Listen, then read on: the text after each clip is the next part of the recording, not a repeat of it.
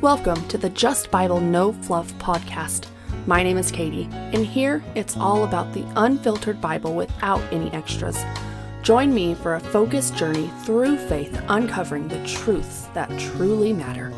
Today, we are going to be diving in the book of Titus, and we'll be in chapter 3, verses 1 through 11. So let's start reading. It says, Remind them to be submissive to rulers and authorities, to be obedient to be ready for every good work, to speak evil of no one, to avoid quarreling, to be gentle, and to show perfect courtesy toward all people. For we ourselves were once foolish, disobedient, led astray, slaves to various passions and pleasures, passing our day in malice and envy, hated by others and hating one another.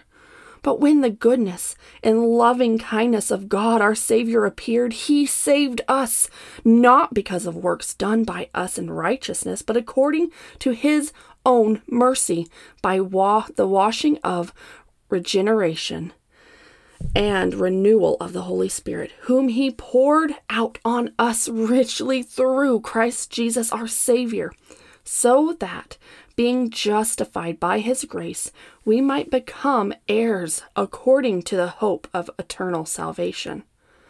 That saying is trustworthy, and I want you to insist on these things so that those who have believed in God may be careful to devote themselves to good works.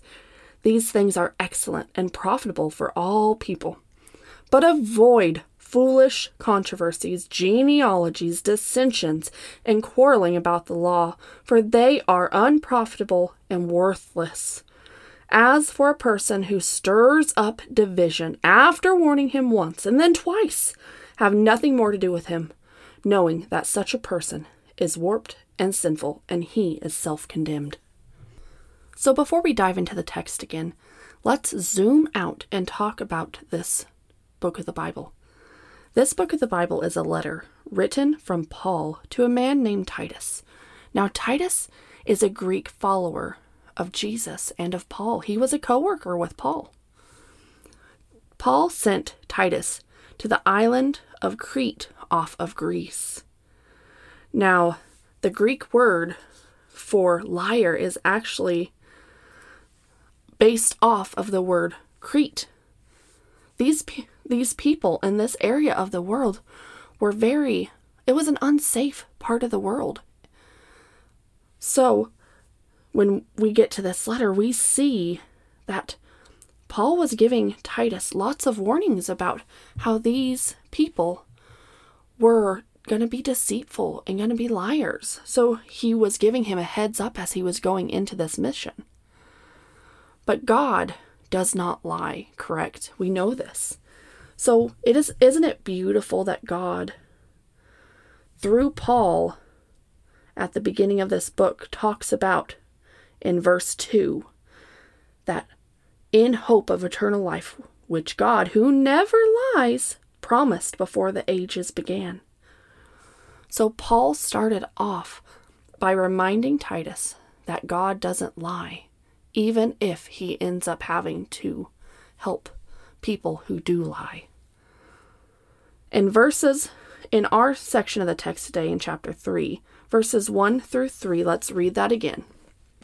And it says, Remind them to be submissive to rulers and authority, to be obedient and be ready for every good work, to speak evil of no one, to avoid quarreling, to be gentle, and to show perfect courtesy toward all people.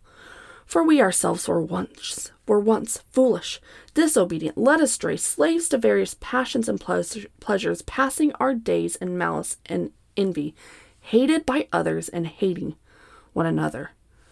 Now, to me, my, ver- my first thought was, wow, these are some pretty bad people. Like, they don't respect authority, they're not obedient, they're evil. They speak evil of people. They talk bad about people.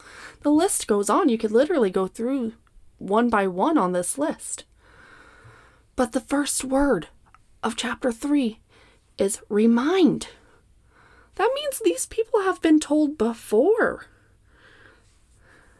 So, this section is God through Paul saying, especially in verse 3, we see, We ourselves were once foolish. These are the things that we're not supposed to do as Christians. These are the opposites of how we should be as Christians and believers of Jesus. And in the next section, verses 4 through 8, these are the things that God has done for us. There's a big contrast here. And it says, But when the goodness and loving kindness of our God, so it's, see, it says, But when, see, it's contrasting, but when the goodness and loving kindness of God our Savior appeared. That's the beauty of this, that God saved us. And we could see in verse 5, how did he save us? Well, by the washing of regeneration and renewal of the Holy Spirit. Isn't that beautiful? It tells us why, like how it saves us. In the last section, verses 9 through 11, these are the things that we shouldn't do again. It says the avoid foolish controversies, genealogies, dissensions, quarrels about the law, and unprofitable and worthless. So this list is obviously Paul telling Titus of different things that the people there should not be doing. These are the things that we as Christians should be avoiding. So, doesn't this remind you of some? It's almost like a culture change, is what they need. They need to just completely change the culture. And I was thinking as I was preparing this lesson, it's like Titus was literally sent into a very unsafe area. Now, I don't know if I would be able to have the courage to go into a ministry like that. But God knew Titus could make a difference in his area. God sent Titus somewhere that he, that God, he knew that Titus could be a good worker. Now, doesn't this kind of remind you how we are workers? We have people that we're around that might be deceitful, not respecting authority. They might quarrel. They might have controversies. All of these things that we just read. We're dealing with people just like that in our lives every day. It doesn't matter what you do during the day, if you're a stay at home mom, if you are out in the world working, you have people like this in your life. And are you helping them change the culture and to change the things that they should be doing just by being there and being the influence, being the contrast? Like in the section we saw we see when it said, but when the goodness and lovingness, loving kindness of God. It's that contrast. Are you showing the people in your sphere of influences a contrast? How do you show that? How do you do that? Well, the easiest answer is biblical love. Biblical love changes everything. A true love from Jesus can change anyone.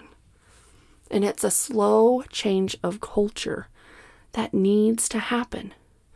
In the book of Titus, we very much get a sense of Paul telling Titus that, yes, he's going to have hard days.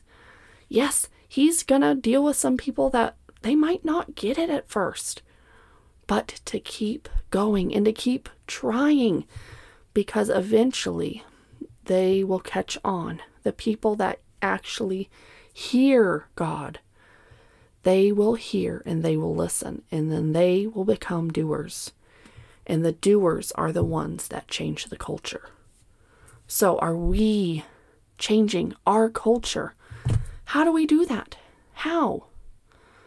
It's one step at a time.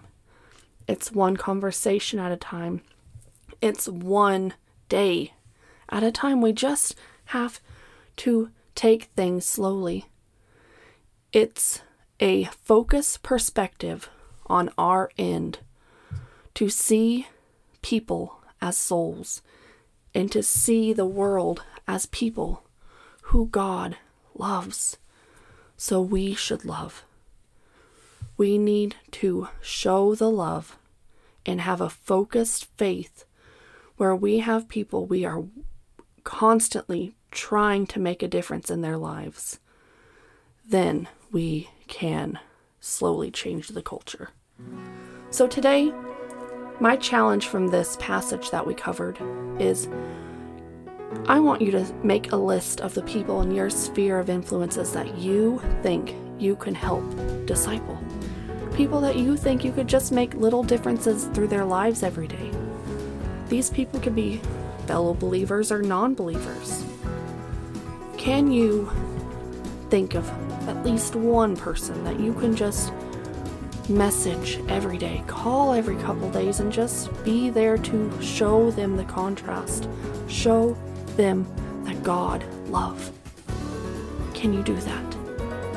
I challenge you to do that this week with purpose and with faith filled purpose and keep the faith. Thank you for joining me on this episode of the Just Bible No Fluff podcast. New episodes every Monday.